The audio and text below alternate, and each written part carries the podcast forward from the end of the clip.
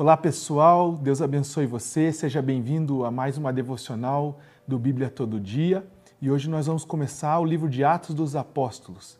O livro de Atos, que é o primeiro livro que existiu, né, que conta a história do surgimento da igreja, ou seja, não é somente uma fonte legítima, mas inspirada, porque faz parte da Bíblia, da palavra de Deus. Então, eu tenho certeza que nessas devocionais Deus ministrará muito ao teu coração verdades preciosas né, desse livro tão importante que fala inclusive a nosso respeito, porque somos a igreja de Cristo.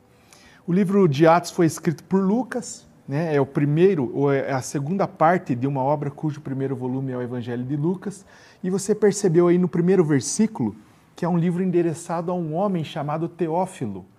Apesar de não termos muitas informações bíblicas acerca de quem foi Teófilo, uma observação já me chama a atenção nesse versículo 1.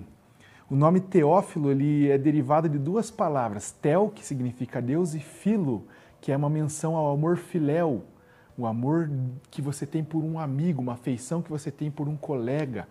Então, Teófilo significa aquele que ama a Deus como amigo, ou a, aquele que é amigo de Deus. Ou seja, apesar de não sabermos muito sobre quem é Teófilo, essa carta também é endereçada a nós. Por quê? Porque somos amigos de Deus, porque amamos a Deus. Então, queria compartilhar nessa devocional algumas reflexões do capítulo 1, 2 e 3 do livro de Atos. E a primeira coisa que me chama a atenção é a que está aqui no versículo 3 diz que depois da sua ressurreição, você sabe que Jesus morreu, três dias depois ressuscitou, e antes de ascender aos céus, ele ficou por 40 dias aparecendo algumas pessoas, alguns discípulos. Aqui em Atos capítulo 1, conta que ele apareceu vivo, depois de ressurreto, a 12 discípulos, ou 12 apóstolos, melhor dizendo. Ele apareceu vivo aos apóstolos aqui e diz o texto: por 40 dias, falando das coisas concernentes ao reino de de Deus. Olha que coisa mais interessante. Jesus é batizado, ele escolhe seus discípulos, esses discípulos se tornariam seus apóstolos. Eles andam com Jesus por três anos. E tudo que Jesus faz com eles por três anos é, afunila, é, é, converge, aponta para o reino de Deus. Quando alguém queria seguir Jesus, por exemplo, Lucas capítulo 9, a condição era vai e anuncie o reino de Deus. Quando Jesus é, dá autoridade aos discípulos, ele dá autoridade para que anunciem a chegada do reino de Deus. Quando Jesus ensina os seus discípulos com parábolas, ele ensina as parábolas do reino de Deus. Quando os discípulos vêm, assistem, testemunham, Jesus expulsando um demônio em Lucas capítulo 11, eles testemunham Jesus expulsando um demônio e Jesus diz que faz isso porque o reino de Deus chegou. Então, pastor, por que Jesus está usando esses, entre aspas, últimos 40 dias, pessoalmente, se apresentando vivo aos discípulos para gastar falando sobre o reino de Deus?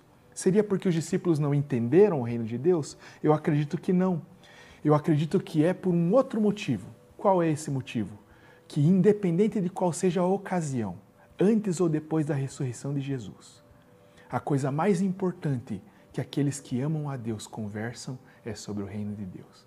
Isso me ensina que a centralidade na vida daqueles que amam a Deus é o reino de Deus, o governo de Deus, a sua vontade na terra, como é no céu. Qual tem sido o assunto das suas conversas? As suas conversas com o corpo de Cristo convergem para o quê? Quando você termina de falar, o que é que fica como uma palavra-chave dessas conversas? É o reino de Deus? Ele nos ensina em Mateus 6,33 que o reino de Deus deve ser procurado, buscado em primeiro lugar e depois as outras coisas nos serão acrescentadas. Mas uma outra coisa me chama a atenção, que é o versículo 8, a promessa do derramamento de poder sobre aqueles que eram os apóstolos e a igreja de Jesus Cristo. Veja que Jesus não somente fala sobre o reino de Deus, mas ele habilita os homens para vivê-lo e representá-lo. Jesus fala assim no versículo 8: Recebereis poder ao descer sobre vós o Espírito Santo, e serei, sereis minhas testemunhas. Olha que coisa interessante. Quero destacar duas palavras. A primeira, poder, e a segunda, testemunhas. Ou seja, Jesus quer nos habilitar para testemunhar o seu nome e o seu reino. A palavra poder aqui vem de dunamis, que é o que originou a palavra, por exemplo, dinamite. É um poder sobrenatural, algo que explode, algo que é grande, significativo. E Jesus quer derramar do Espírito algo poderoso sobre nós para um propósito específico: testemunhá-lo, anunciar o seu nome e o seu reino. A palavra testemunha aqui vem de mártir, ou seja, alguém que vai testemunhar, servir como prova viva de Cristo e do seu reino, até mesmo diante da morte, se for necessário. Esse poder é importante para nós, portanto, por conta disso.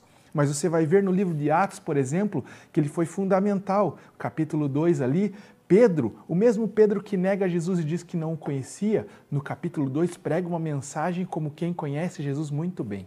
E prega uma mensagem poderosa de tal maneira que o coração dos ouvintes é compungido, arde, queima e eles se decidem por Jesus. Você vai ver no capítulo 3 de Atos, ainda nessa devocional que você fez na sua casa, que ele cura um coxo na porta do templo. Por quê? Porque está cheio do poder do Espírito Santo.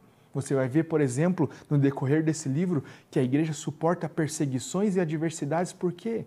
Porque está revestida do poder. A grande verdade é que eu e você somos a igreja de Cristo e Cristo nos derrama o seu poder para não somente vivermos o seu reino, mas representá-lo independente das circunstâncias aonde ele nos plantou. A terceira coisa que eu gostaria de observar aqui com vocês é, é no capítulo 2, versículo 42, que vai falar sobre como viviam os primeiros convertidos, como viviam a comunidade da fé, a família da fé, a igreja. O livro de Atos 2,42 vai dizer assim: E perseveravam na doutrina dos apóstolos e na comunhão, no partir do pão e nas orações. Nós precisamos entender uma coisa muito importante.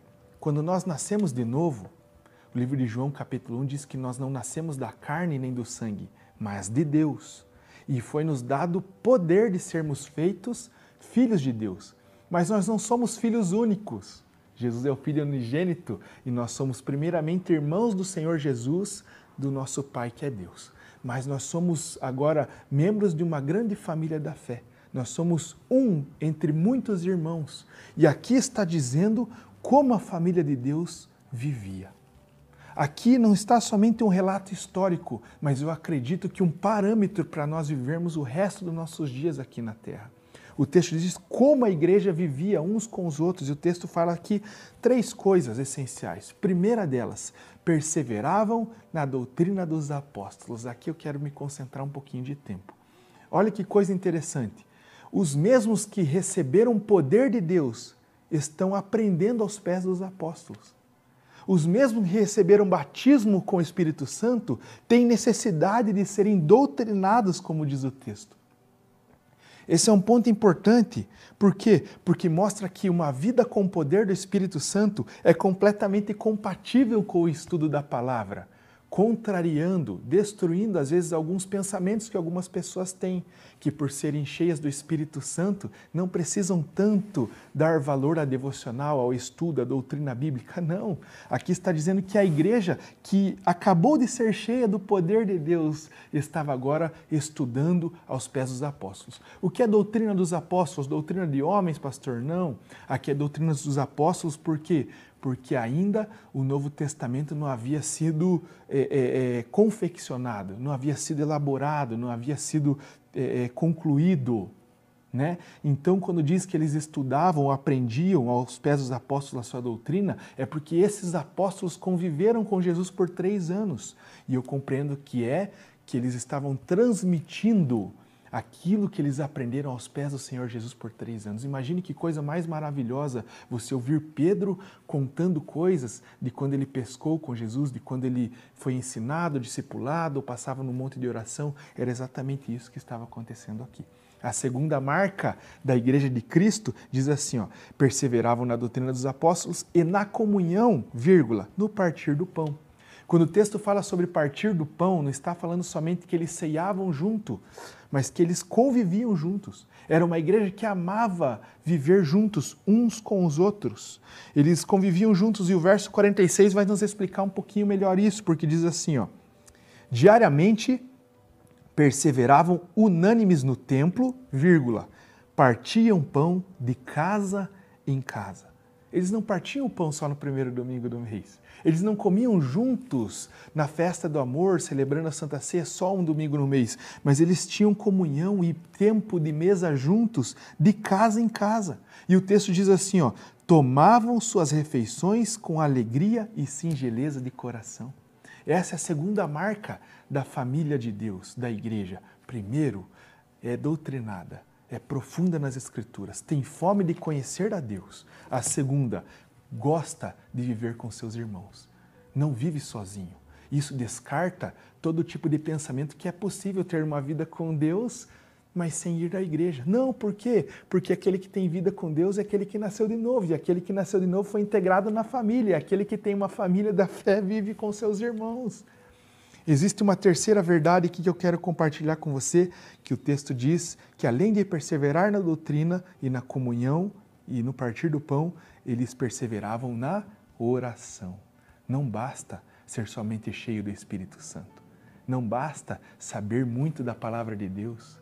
Não basta somente amar as pessoas da família da fé. É necessário também se relacionar com Deus por oração. Essas são as três marcas da família da fé: estudar a palavra de Deus, conviver uns com os outros e oração. No próximo vídeo, nós vamos falar sobre como a família de fé não se comporta mais internamente, mas externamente. Nós vimos hoje como ela se comporta é, é, é, uns com os outros. Agora nós vamos ver como a família da fé se comporta com os de fora. Deus os abençoe. Até mais.